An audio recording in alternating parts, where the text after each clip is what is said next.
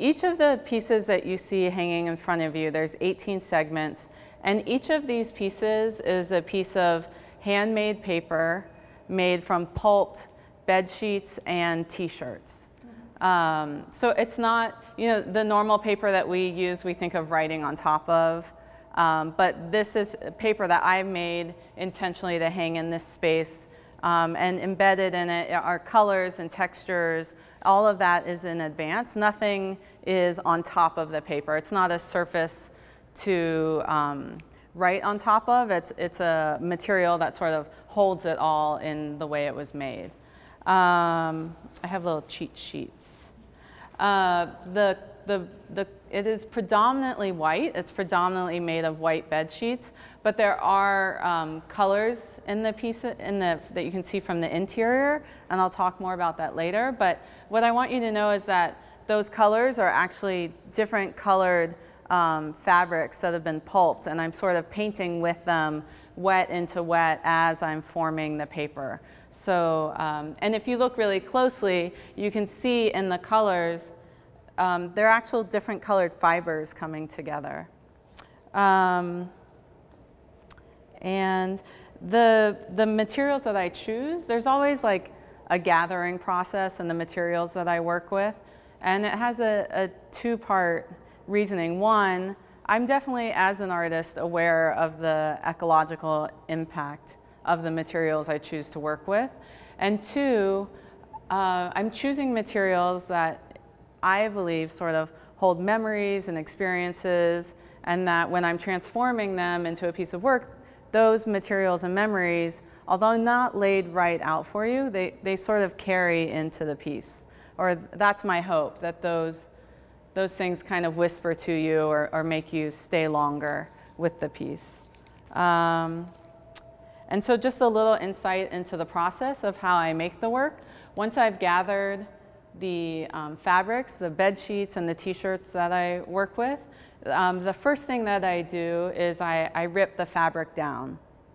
And so I'm ripping all of the seams, I'm ripping out the buttons, I'm ripping them into smaller panels of fabric uh, that I then cut down into very small pieces.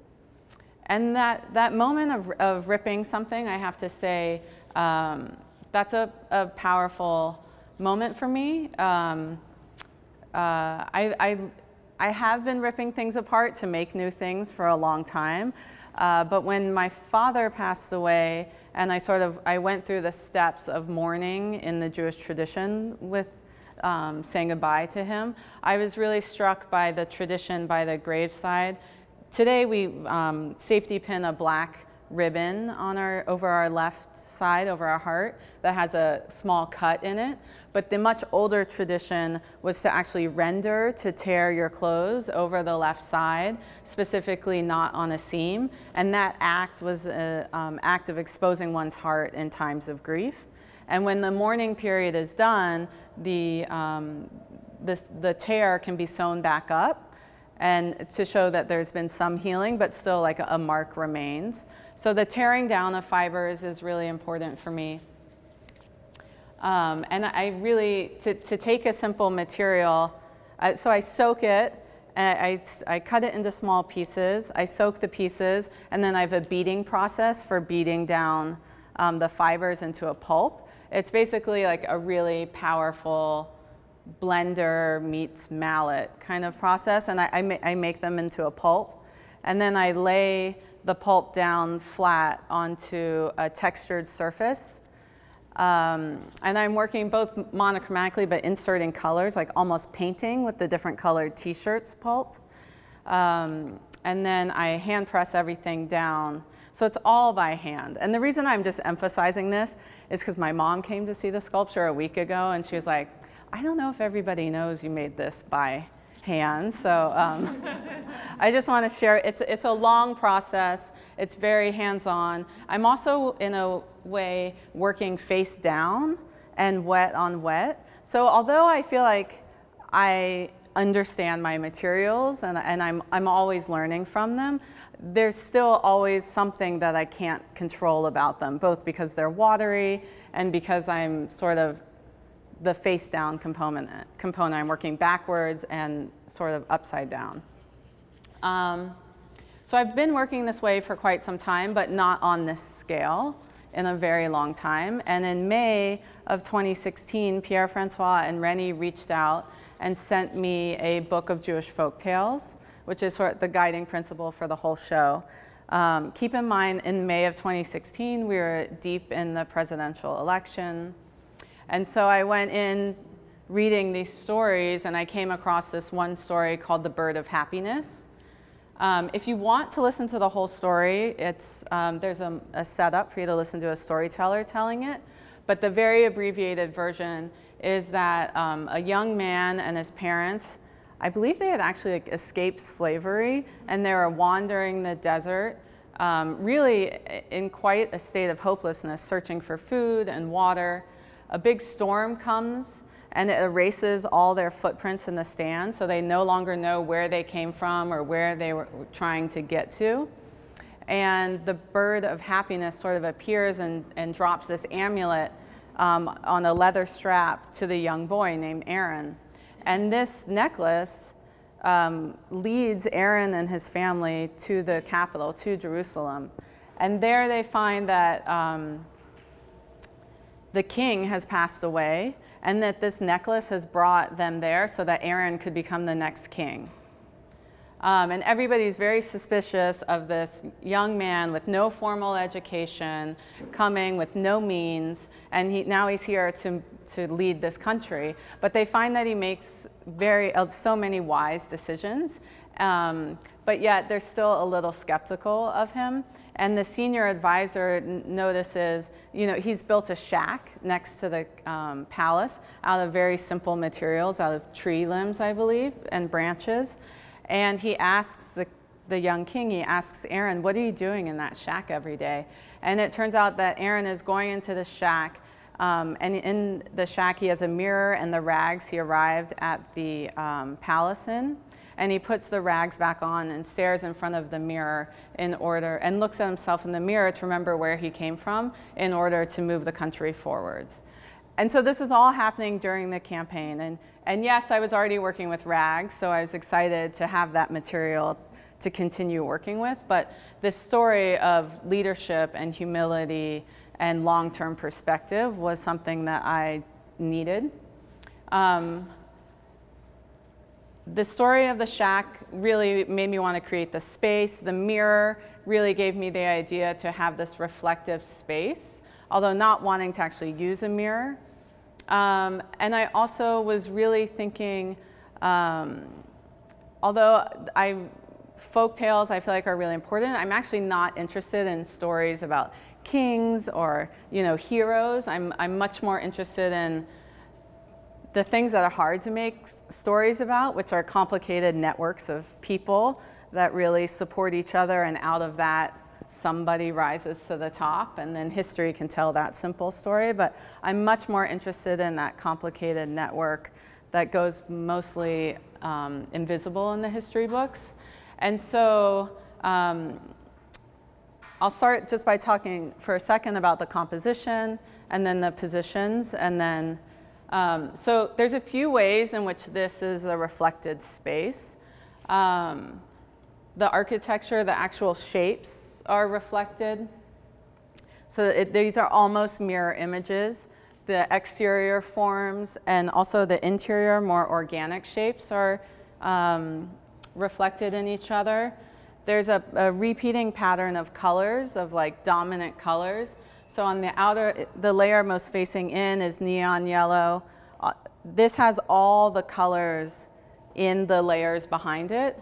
And so in the next layer, the neon yellow drops out and the brown comes forward.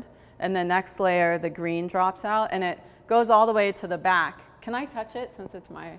Um, the, the dominant color is only the red, but you can see if you look closely, there's some of the neon yellow from that first layer as if the whole cycle could start again.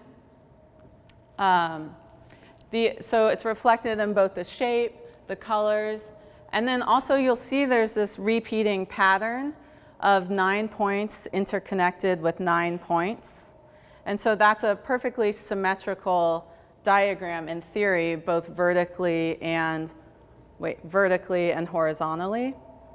Um, so there's a few different ways in which the piece is symmetrical and reflected, but it's littered with imperfections and all these interruptions. When you get closely, you can see that the diagram, um, the lines are often cut by intersecting organic forms.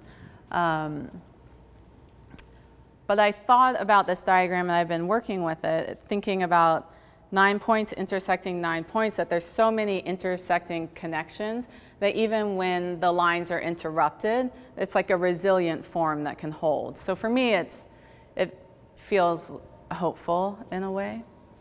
Um, and then the other thing is the space is open for anybody to enter into. So this leadership leadership role is available for any of us, regardless of where we come from, our background, for anybody to stand in. And when you're standing in here, um, you're surrounded in a way by many, many people, um, or at least things that have come in contact with many people. And the other thing is that this is not um, a monolithic piece. This is not an immovable shack, so or an immovable space. So if just by walking around the piece, um, the perspective of the person in the center is shifted by the movement of the people around him or her. And that was really important to me in terms of thinking about leadership or what I hope for that to be. One thing that I was so excited about the placement is that when you walk, and I encourage you to, you know, to walk all around, but that when you walk from here, that it feels like a more solid piece. And as you slowly walk around, it sort of falls apart and opens up. And I have to say, knowing that people would circle 360, I paid as much attention to the texture on the front as the texture on the back. And you'll see there's some actual embedded torn, oops, torn bed sheets on the back to sort of allude to the materials that they're coming from. And also as a way of um, really resisting flatness. And I know in the, you know in the museum the code is to not touch it, um, to not touch the work, but I really want to make something that makes you want to touch it, um, which is not fair. But, um, but there's something, and I, I have to say, this sort of like refusal to be flat, um, you know, that, that was an experience that I had. I used to make flat paper, but it was interesting. You know, I'm not interested in perfect surfaces, either for our skin or for our bodies. I'm I'm interested in how a surface accumulates stories and memories and sort of maps itself. Um, and that's been through my own personal experiences and also um, the stories that I'm drawn to, the people that I'm drawn to who are, can be open about those experiences that sort of shift them. If you walked around this piece and, and picked up on none of that um, and had your own experience with the piece, that works for me too. There, there's a lot of room in here I, to have that, your own experience, which is important to me.